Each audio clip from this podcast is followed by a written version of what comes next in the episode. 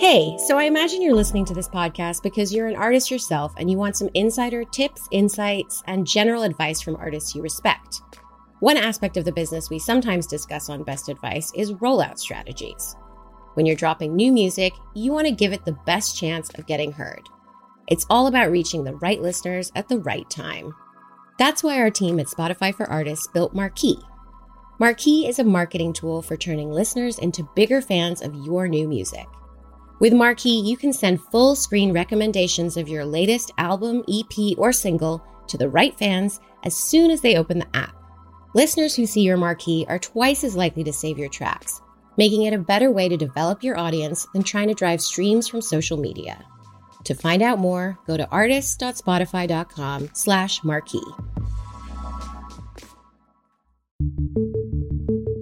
Welcome to The Payoff. I'm Antonia Cereijido. And I'm Chris Duffy. The Payoff is your audio companion to all of Mic's money and personal finance coverage on the web at mic.com slash payoff. Okay, so our goal here at The Payoff is to help you make sense of money. What should you be doing with your paycheck? How does what's happening in the news affect your bank balance? And how can you avoid making gigantic financial mistakes? We're two regular people trying our best to figure this all out, but we have a secret weapon that those of you listening probably don't have. A team of financial journalists and experts here at Mic who guide us towards the light. And today we're going back to one of the most basic and most challenging money skills. We're tackling investing part two. You got a job and a paycheck. Congrats!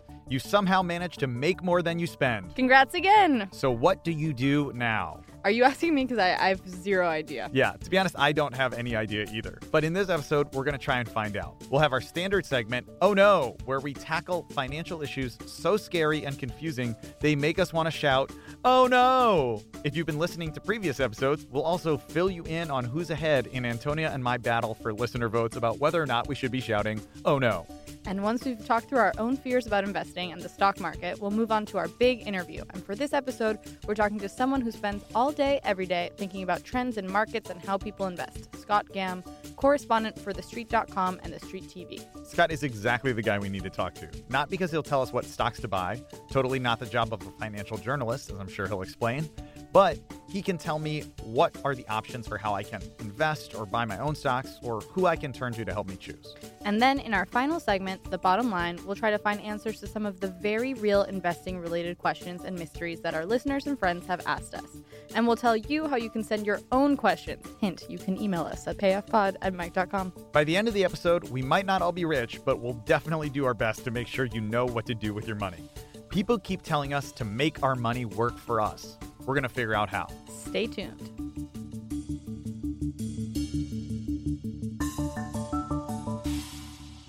Okay, here we go with our opening segment where we get over worries and confusion about something in the world of money. Yep, it's the kind of financial stuff that usually makes you cringe or cry or scream. It makes you want to scream something like the words, oh no, doesn't it? Uh, Quick aside here in the first few episodes of this podcast, Antonia and I shouted the words, oh no, together during this segment. I loved it. Antonia thought it was corny. Our producer, Alan, stayed as neutral as Switzerland. So we opened the debate up to you, the listeners. Yo, I'm sorry. I have to call Alan out. He was not Switzerland about this.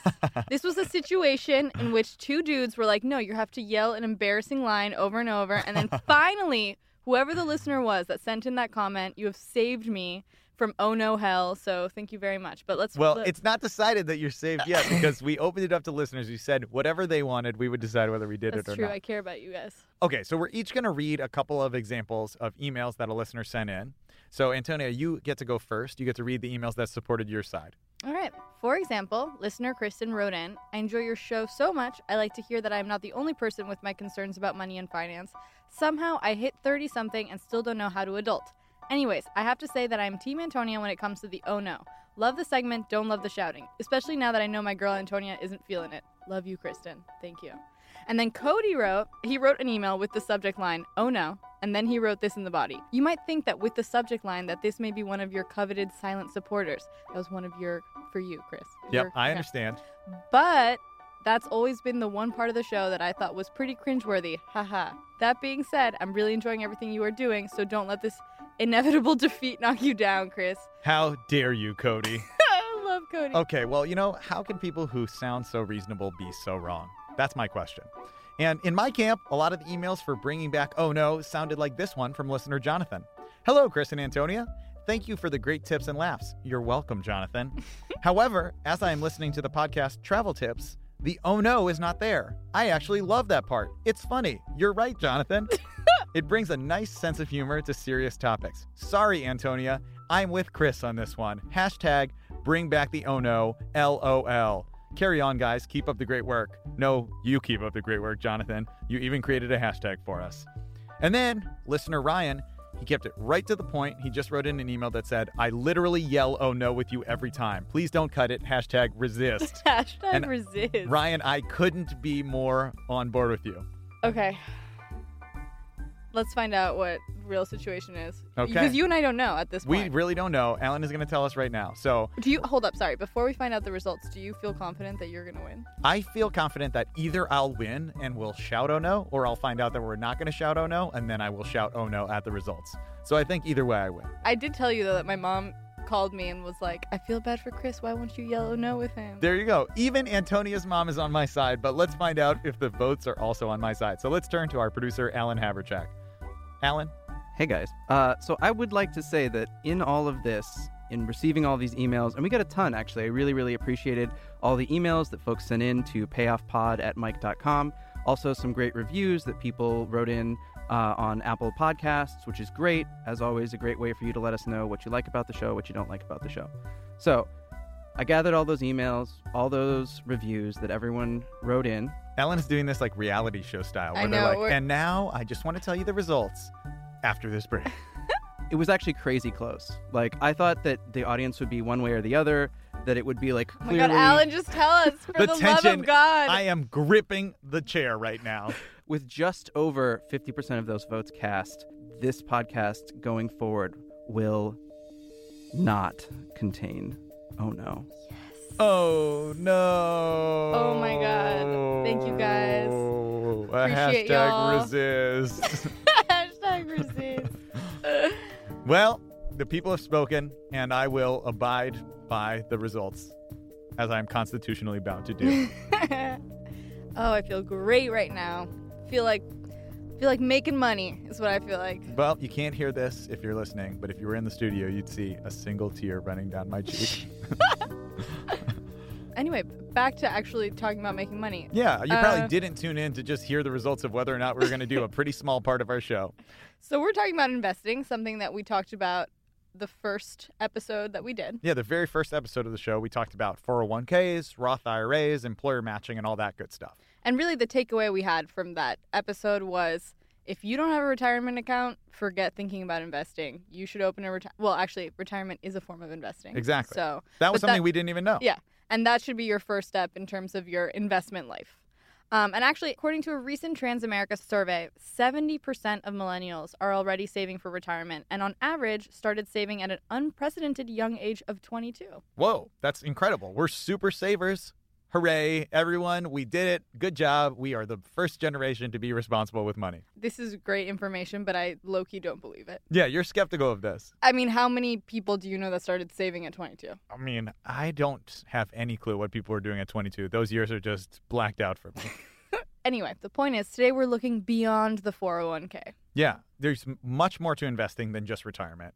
And as we've learned in previous episodes, the first thing that you want to do is make sure that you're making money, you're doing your best to stay out of debt, and you're keeping to a budget. Those are really the fundamentals. Yeah, and I actually I feel like I'm not there. Like I'm not on an investing step yet, but I feel like you're an investing step. Yeah, although I would say, I think what I've learned from this podcast so far is that these aren't separate, discrete steps. Like you should be doing all of them at once, and it's okay to not be doing any of them perfectly. You just want to kind of get started on all of them. The problem is, like, even if you're just doing this stuff well, it's not enough. It's never enough with investing. No, and it and it seems to be scary from beginning to end. Uh, So I think we should address what is it about investing that is so scary. Yeah, it's it's an emotional thing, and I think if we address the fears, then we'll get down to how to really do it well. So my personal biggest fear is that I'm going to make a mistake and lose all the money I've saved. Like I did all this work to save money and not spend it, and I just fear that I'm going to mess it all up and it'll disappear. And it, it turns out that I am not alone on this one. A recent story in the Wall Street Journal pointed out that your 20s should be about investing heavily since it's really one of the few times in your life where you have the most financial freedom. Most 20 somethings don't have a mortgage, kids, or elderly parents to take care of. But in reality, 20 somethings today don't take enough risks with investments to build up big returns. There's a study from Georgia Southern University that found that millennial investors tend to favor retirement accounts with little stock and more guaranteed income from other sources, and that those choices mostly come from fear. And I know that is true for me. I am certainly uh, scared to take a big swing. But it makes sense that you should do something with it because it's probably just sitting in a savings account. Yeah, my money is, most of my money is just sitting in a savings account. And it really does make sense to invest when you consider the fact that like the best savings account usually earn an interest of only around 1% and inflation right now is around 2.2%. That means that every month you leave money in your savings account, it's worth less and less. Effectively, you're losing money every month. How does that feel, Chris? It doesn't feel good. I mean, look, I, I am leaving my money in this place because it feels safe. And now I'm finding out that in fact it is not safe, that there's no such thing as just parking your money and, and being good with it. But I'm afraid that if I invest in something more risky, I could lose everything. So it's scary to do nothing. It's scary to do something. It's uh, scary both ways for me. What about for you? Well, what's your biggest fear around investing? I still feel like I don't understand it. I'm struggling already to just like save the appropriate amounts. As we know, I do that really really not cool thing where I'll like slip some money from my savings account back into my checkings. Mhm. Although since working on the show, I've really curbed that. That's great. Yeah, it's been great. But I also think that we lived through the stock market crash in Mm. 2008 and that was like I don't feel like I trust the stock market. Yeah. I don't understand it and then I also don't trust it. And I'm not alone. According to a 2015 study from CNN Money, 93% of millennials agree with me and they feel like they don't have enough knowledge about investing and they distrust the market. But look, the stock market is always going to be up and down in the short term. So that's part of what makes it scary is you see it go up and then you see it go down. But the thing is that over the long term, it's actually always trended up. And that's what we're banking on when we invest. So, for example, in the research for this show, I've been told that a $1 investment in stocks across the Dow Jones Index at the start of 1926 was worth $5,390 by the end of 2014. So even with a depression and a couple recessions in the American economy over that time, $1 still would have turned into $5,390. That's compared with the same investment growing to just $132 if it had been made only in bonds, which are safe and kind of a sure thing. But I can't invest in 1926. Yeah, so I think you have latched onto the wrong part of this analogy, which is not that you should get in a time machine and invest in 1926, but that over a long term, over a course of a lifetime, investing in stocks, even in the worst possible times to have invested in stocks, still would make you more money than just doing the safest thing. like, fir- first off, you have to live a really long time from 26 to 2014. Yeah. Is there presumably a time in which you could have invested a dollar and lost? Probably. Oh, for sure. But uh, over the long term, it's always trended up. So basically, the idea is if you're willing to wait it out, you're going to make more money. But like, what if the end of America and the world is soon? that is look i will say if you are concerned that you're going to die soon or more concerned that the world is going to end probably not a great idea to invest at all instead you should be probably buying something that you can barter or use to kill someone I know where my money's going. yep straight to gold bars and sharpened knives okay, so there's obviously a lot to unpack here. yes both psychologically and financially And that's why it's great news that we've got an expert coming in right after the break. He's a guy you may have seen on CNBC or on the street TV breaking down market trends, and he's going to do his best to help us figure this all out. Stick around.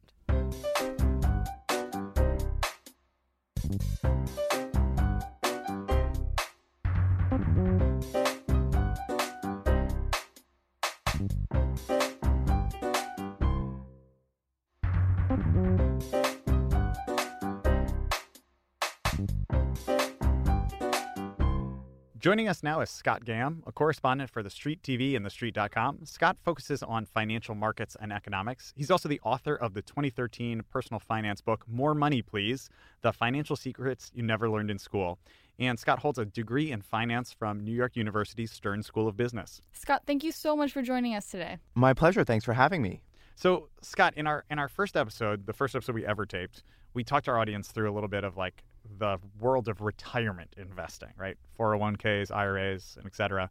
Um, but there is a world of investing beyond that, right? There is.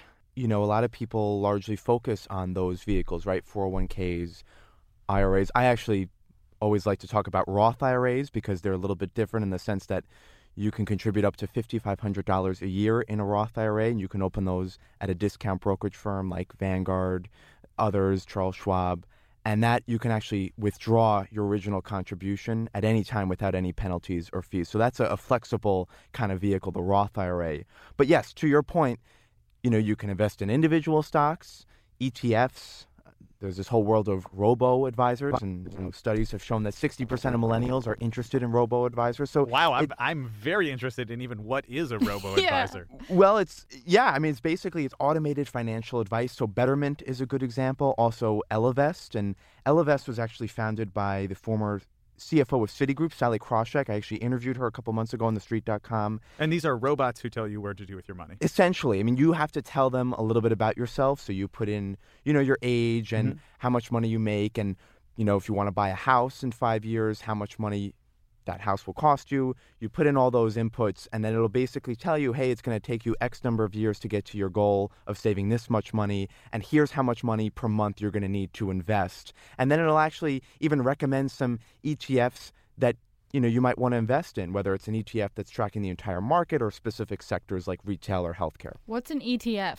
Well, it's a great question. Exchange traded funds is what that stands for. And it's, it's basically a, a, fund that tracks an index. So instead of buying an individual stock, you're actually getting a lot of different stocks, exposure to a broader picture of the market. And I think the most common one is are, are funds that track the S&P 500. Now, the S&P 500 is just you know a listing of 500 stocks. It really tries to represent the economy as a whole. So if you invest in an index that tracks the S&P 500, you're really well diversified, right? You're getting the big names like Apple, but you're also getting you know other names that we haven't exactly heard of, but that are still important for your investment portfolio.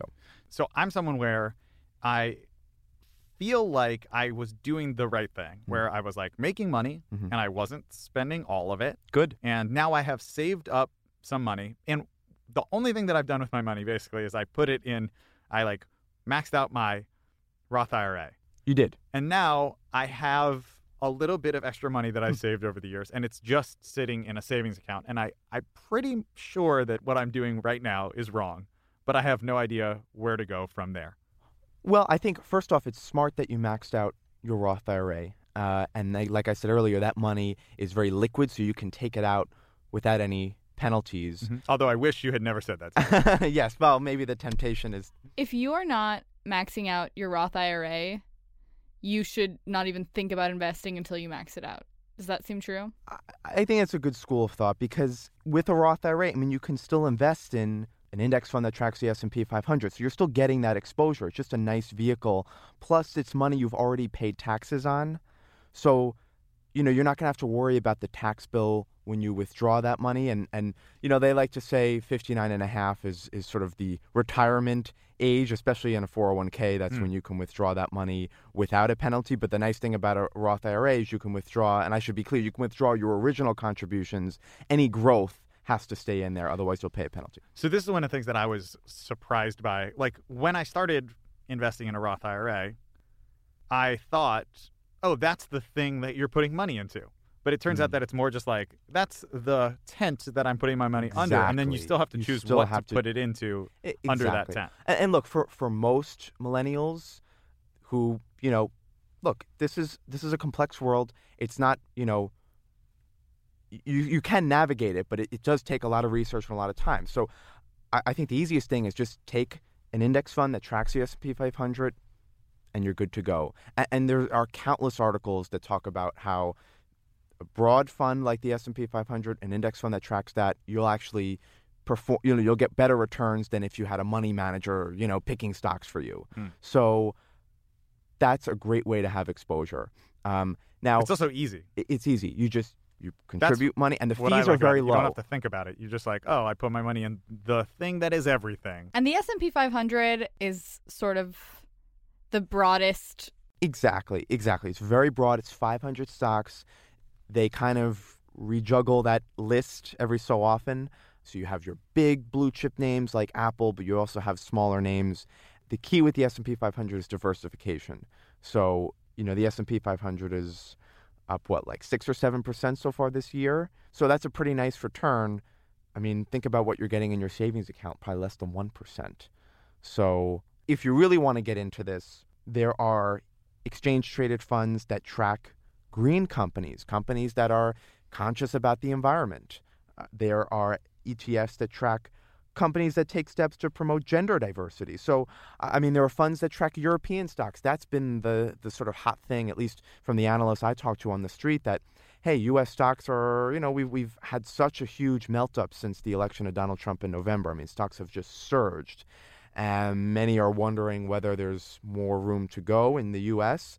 And then when you look over at Europe, and a lot of the European economies are outperforming the U.S. economy, so you can get a fund that tracks Europe stocks or Europe banking stocks. I mean, there, there's so many possibilities. But to my point earlier about green companies and companies that promote gender diversity, you know, it's fun because if you have certain values, you can invest in ETFs that that hold companies that share your values. Mm. Okay, so I feel like one of the things that I'm always curious about is I hear, for instance, you say like diversity matters, and I'm like, I understand this as a concept, and I understand like investing in companies that share my values. But how how do you actually do that? I feel like there's very little like one how would you find those companies and then once i'm like all right like i want to invest who do i talk to to make that happen well i, I would start with a, a, simple google search you know etfs that track green companies and you'll you'll find a list of suggestions and you know you want to look at etfs that are from reputable firms. So I'll just name a few of them. There's Vanguard,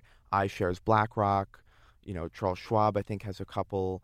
So And there are sites like those that let you buy them for free, basically, right? Well, it's it's not free. It's a very low cost, and the costs vary. But let's say you're in your, you know, before I came here, I went on the E Trade site and I pulled up the numbers.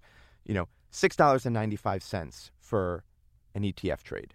So you know, it's a flat fee. So you go to one of these sites, you search for gender equality, European exactly green companies, and then they're like, here is the funds that are right. Here are the fund, and then equal you, equality green European companies. Exactly, and then within that fund, you can see the 20, 30, or however many companies are in that fund. Mm-hmm. And it's and then from there, if you really want to get into it, you can you know, do your own research on each company. Do you do that when you decide to invest in something? Do you then look at all individual companies within the ETF?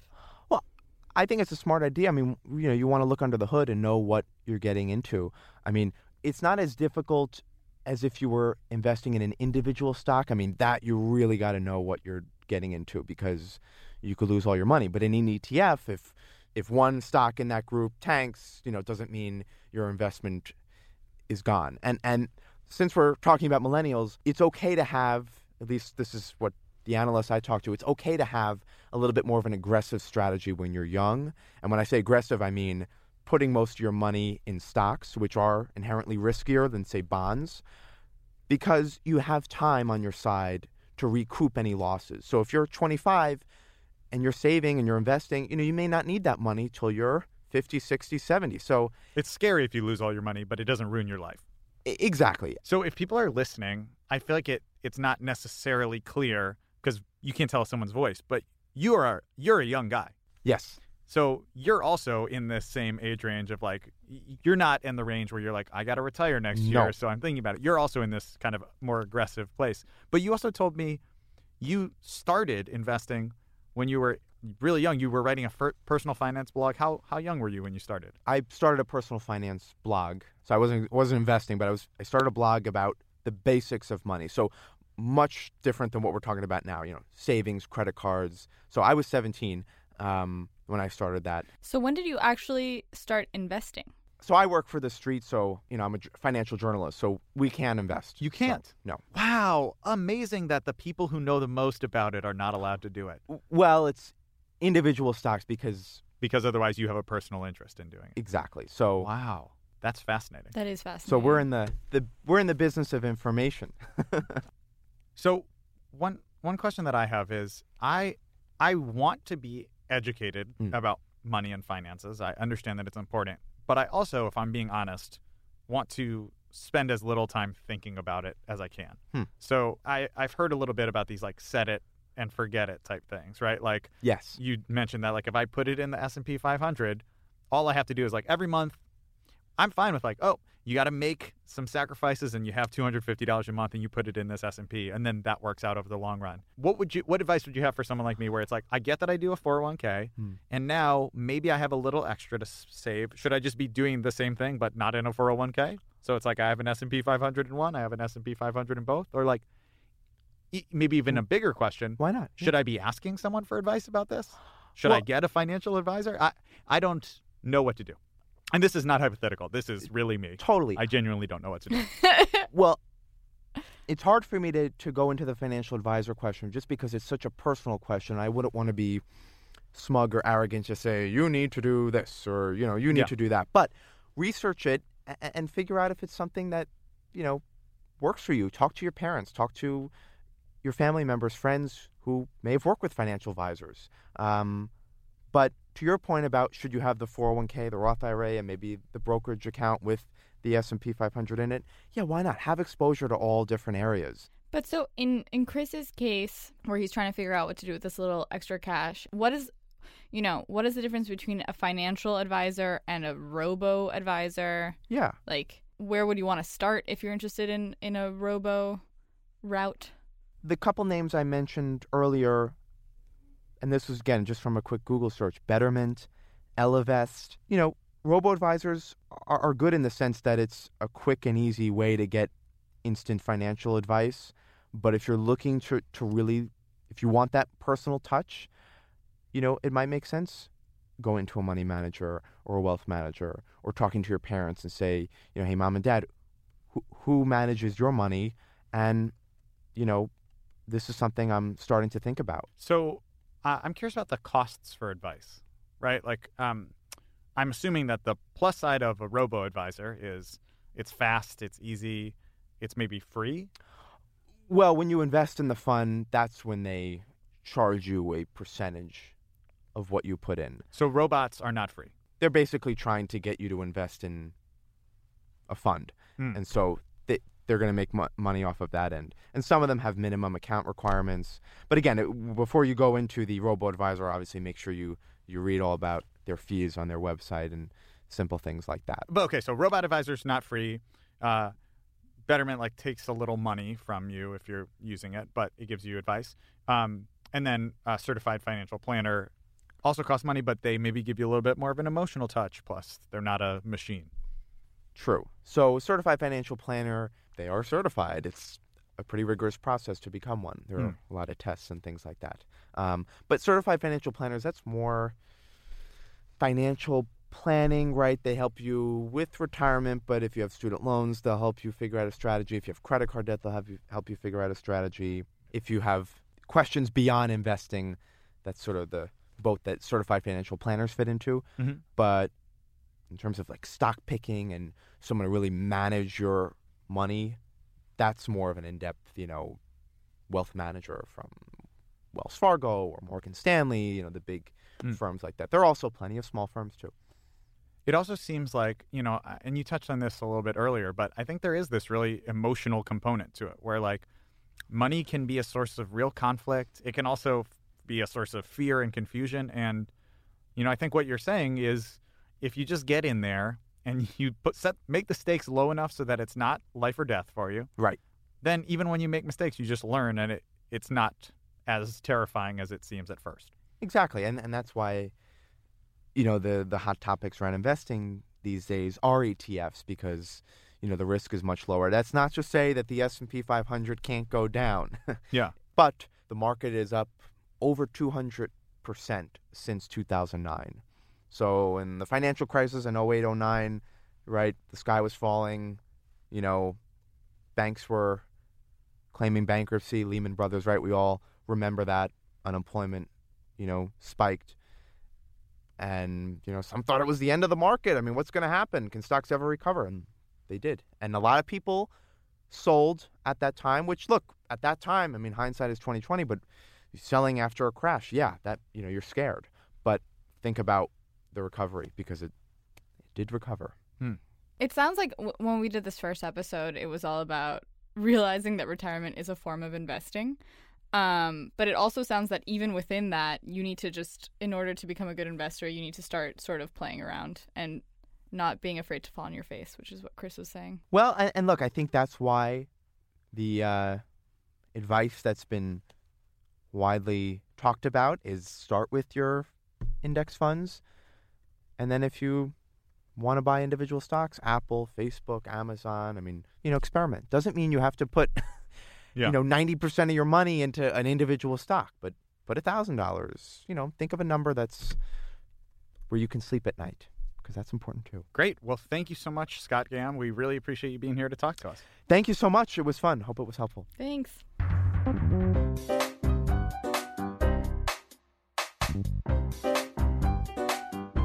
Okay, it's time now for our final segment, The Bottom Line. And for today's episode, we're going to be doing something a little different. We're going to get to the bottom of your questions and financial conundrums when it comes to investing. Because we're all still kind of lost sheep wandering in the woods, hoping that the big bad financial wolf won't catch us and eat us. We've been getting questions from people who have been writing in to payoffpod at mic.com. and we took those questions to our team of financial journalists here at Mic. And here's what we learned. So, one of the questions we've been getting is why don't you just tell us what to invest in? Yeah, this is one of the biggest things that friends who listen to the podcast ask me is like, why don't you just tell me exactly where to put my money or why don't your guests tell us that? And why don't we do that, Chris? Well, the interesting thing is, I learned that the biggest reason we don't do that is because it's actually illegal. It's one of the reasons that the stock market in the US works so well, is because there's laws against what is called insider trading. Bum, bum, bum. I would have never guessed that I could be an insider, but it turns out maybe we are now. Since someone who has insider knowledge about a stock or a company, and that includes financial journalists, but also obviously corporate executives, if if they buy or sell stock based on that knowledge or share that knowledge with someone else, that is insider trading. And because there are people listening to this show, thank you by the way, we have the ability somewhat to uh, influence the price of a stock if we were to tell you exactly what it was, or at least that's what the government believes. So we legally can't tell you what to do. Even though many times I've wanted to just say to you, please put all of your money into Duffy Antonia Corp. Yeah, that's where you should put your money. Duffy Antonia Corp. yes, just search that stock ticker symbol. The fact that we believe there are that many letters in a stock symbol tells you everything you need to know about our financial expertise. Okay, here's here's a question that uh, I saw that I was really curious about. Someone asked, "How does the money go from my bank account to a retirement account? What about stocks? So, like, how does the money actually move? Um, and what is the answer to this one? Yeah, so for a 401k, it's almost like you don't have to think about it because your employer really does the work for you. But if you have an IRA like me, you actually have to manually set it up. Uh, so within Vanguard, I have like an auto uh, setup where they know to take money once a month, but so you can also put in money whenever you want. You can do it manually. Some people like to see it happen every month. Um, and that's the way that the money gets transferred. And then for stocks, you're basically going to have to make a decision every single time you want to buy stocks. So it's just like buying anything. But you can connect your checking account to your brokerage account. And there are a bunch of different brokerage accounts like Charles Schwab or TD Ameritrade. And they're going to charge you a commission every time you buy a stock. Um, there also is something that's kind of new and different. That's a commission free stock trading service that's called Robinhood. Although, depending on what you need for services, you might have to pay a monthly fee. But basically, with stocks, it's not going to be some sort of auto transfer. You're going to be making a decision when you buy something. And the next question is one that I recently got answered. And the question is Is it possible to have different types of investments inside one retirement account? And the answer is yes. Yes. it is possible. So Um, people are yeah. often really confused by the idea that, like, you should have an IRA. And people are like, great, I will buy one IRA, please. That's literally what I thought I had to do. yeah. And instead, an IRA is just like a classification. So it's like money inside of this type of thing is an IRA, but you still have to decide where the money goes. Actually, I have a, I mean, more of a philosophical question, which is why is a retirement account different than like investing in a stock and why did we make this difference? Well, I think the biggest reason is it is plan you're planning for when you're going to take it out. So it's going to be long term. And for example, like a Roth IRA, Mm-hmm. there's different tax implications depending on it being a uh, retirement account. So for example, uh, if you take it out when you are retirement age, you will not pay any sort of tax penalties, and they give you tax benefits because you've put it in that account. And it's like becomes more special because it's about like planning your life. Exactly. It's like a little special gift to yourself. you think about like old Antonia, and you're like, here's a gift to you, old Antonia. So as we've been, we talked a little bit about this with Scott Gamm. A stock is riskier than a bond, And so you can allocate a certain percentage of the money that you put into your retirement account into one or the other. And so if you want a little bit of a riskier thing, you can put more money into your stocks or you can put more money into bonds. A rule of thumb that was popularized by Jack Bogle, founder of the investment firm Vanguard, which is something you and I are both familiar with, Yes. is to subtract your age from 100 and then put that percentage of money into the stock market. The birthday rule. I love this because it's easy to understand. These are my favorite types of things with investments. Anytime it's real simple. So the birthday rule. I take 100 and then I subtract my own age. And what do I do with that? Let's say you're 25, which I may or may not be. Okay. You want to subtract that from 100, which is 75, and then Very I nice math. thank you. I'm impressed. and then you put 75% of your own investments in stocks and only 25 in boring old bonds, which is something I haven't actually done yet. So if anyone is confused in an upcoming episode, I will demonstrate going to actually do this. what this is like. But basically, as you get older, you're you get safer, and the riskier part goes down. Correct. So it's almost like how many years do you have left to live? That's how risky you should be. So if you felt boring for having a retirement account, Then start counting down to your death. I'm just saying you can be a really fun retirement investor. Oh yeah. Anytime someone's like, "You like birthdays?" Well, have I got an investment strategy for you? Okay, so here's uh here's a big question that I really have, and that a lot of people have kind of asked different versions of, which is how often should I be checking in on my investments? And I talked about this with Scott a little bit. I just wish that I could think about this stuff less. I don't want to think about it a lot. And the answer that we kind of came up with here, uh, Antonia, is what? that you should check sometimes, but not all the time. You should know the makeup of your accounts, the ratios of stocks and bonds. But if you monitor day to day, that might just be a stressful source of stress. a stressful source of stress for sure. In fact, it's like, look, if you like this stuff, great, get into it, check it every day. And if you're like me, or maybe like you too, uh, if it's not your ideal way to spend time on a Saturday to just like log into your retirement account, look, you don't have to. Also, it if you check every day, you're you're not thinking about long term. And as we learned, if you invested in 1926, something I am not was not able to do. Unfortunately, Antonia is still working on her time machine because that's the best advice she's gotten so far is to go back to 1926 and invest. It's really not helpful to know day to day when overall chances are it'll increase slowly at a, in a in a long amount of time. Yeah, your smart strategy is almost certainly a long term strategy. Correct. Another question is if I have money to invest, should I put into something all at once, like Apple, for example? And the answer is No, no, you should not put all of your money into one thing. unless it's Duffy Antonia Corp. Unless it's Duffy Antonia Corp, which we are now accepting investments for. Please Venmo us your money directly, and we will Venmo it back to you never. And listen, we're a one white dude, one Latina girl. That's diversity enough. Yeah, you diversification. You always hear it's good. Well, here's one way to invest in diversity. Uh, look, seriously. By the way, if you're a government regulator listening, that is a joke. We are joking. that is not real financial advice. That corporation does not exist. And if it does, boy, did they get a lot of free advertising for just having a surprising name. But look, the reality is you shouldn't put all of your money into something because it's just having too many eggs in one basket. Okay, and this this is a question because I you I feel like you're uh, ready to go in your investing life, and I'm still sort of a little more tepid because I feel like I still have to get other things down packed. But how much money do you need to save in order to invest? Yeah, uh, this is a question that I've had too. And you know, when we were talking to the financial journalists and experts here at Mic, the this is a tough question for them to answer too. It sounded like because there's not really a firm number.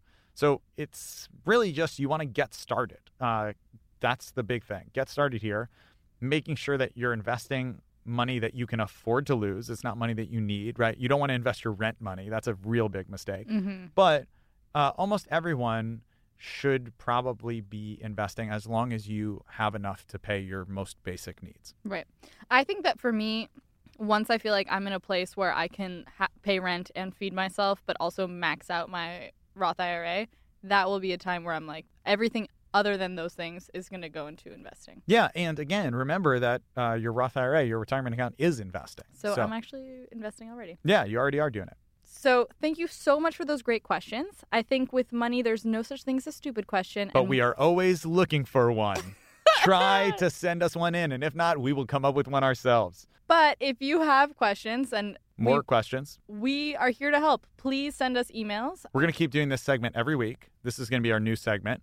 Um, and we're going to literally answer anything that you want to know. So email us at payoffpod at mic.com. Ask, ask, ask. Again, that's payoffpod at mic.com. We can't wait to hear from you. That's it for this episode. Subscribe to us on Apple Podcasts, Google Play, Spotify, or wherever you get your podcasts. Our theme music is from Breakmaster Cylinder, and our producer is Alan Haberchak. Thank you, Alan, and thank you everyone for listening. If you want to help us out, you can do that by going to Apple Podcasts and leaving a rating and review for the payoff. It's really the best way for you to help us. And also, if you have ideas for what money stuff we should talk about in an upcoming episode, send us an email at payoffpod at mic.com. And if you can't remember that email address, you should listen to this entire episode because we've said it 47 times. also, you can find out more about us on Twitter at the Payoff by Mic or online at mic.com slash payoff. See you next time.